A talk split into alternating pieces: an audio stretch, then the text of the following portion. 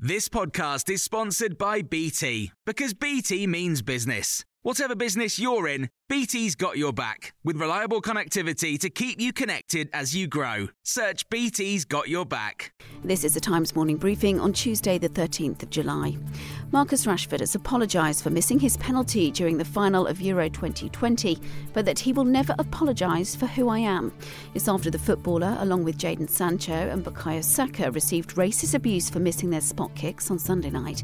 Rashford also thanked people who'd covered up racist graffiti on a mural of him in Manchester with hearts and messages, saying the response had him on the verge of tears. Ian Marshall, chairman of Ridgeway Rovers FC, it's the club where Harry Kane started playing football, told Times Radio the abuse is not acceptable. I was disgusted at what I heard, and I, I, I, couldn't I couldn't believe what they were saying. At the end of the day, the three guys got up there to take a penalty. They are Englishmen, and you know any any person that wants to bring a colour into the fact that he was playing for England is, is you know, it's a disgrace. Meanwhile, fellow England footballer Tyrone Mings has hit out at the Home Secretary for pretending to be disgusted by the racist abuse after previously describing taking the knee as gesture politics.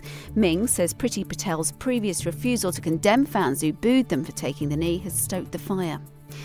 Government scientists are warning as many as 4,800 people a day could be admitted to hospital with COVID 19 if England rushes back to normality. Modelling put forward by the SAGE Group has concluded we could see up to 200 deaths a day unless the public takes a cautious approach to reopening. This comes after the Prime Minister confirmed yesterday that the last remaining restrictions in England will be lifted next Monday. And Conservative MP and former Health Minister Stephen Hammond has told Times Radio the government is pushing ahead with caution.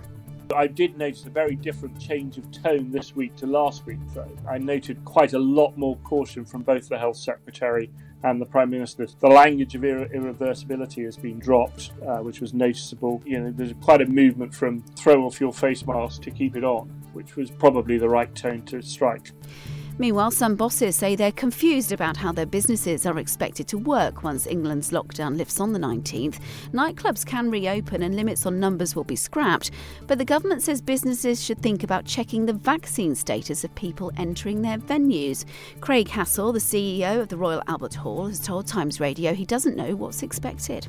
I'm so confused as to what government is expecting us to do. There's no legal enforcement but there's this sort of a, a, lot of weasel words about recommending or encouraging or hoping that you might do things. So we'll do whatever we need to to make sure that our audiences are safe. I mean, the Royal Albert Hall is a very safe venue. It's incredibly clean. We have ventilation systems and all sorts of things.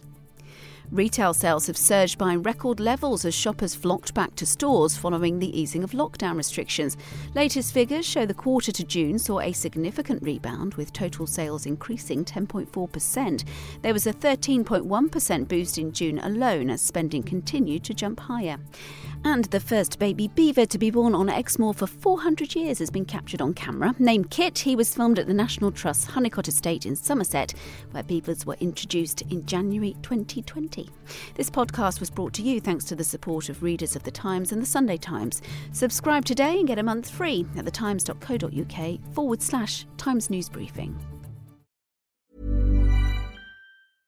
Flexibility is great. That's why there's yoga. Flexibility for your insurance coverage is great too. That's why there's United Healthcare Insurance Plans. Underwritten by Golden Rule Insurance Company, United Healthcare Insurance Plans offer flexible, budget friendly coverage for medical, vision, dental, and more.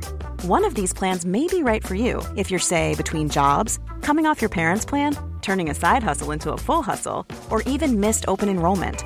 Want more flexibility? Find out more about United Healthcare Insurance Plans at uh1.com.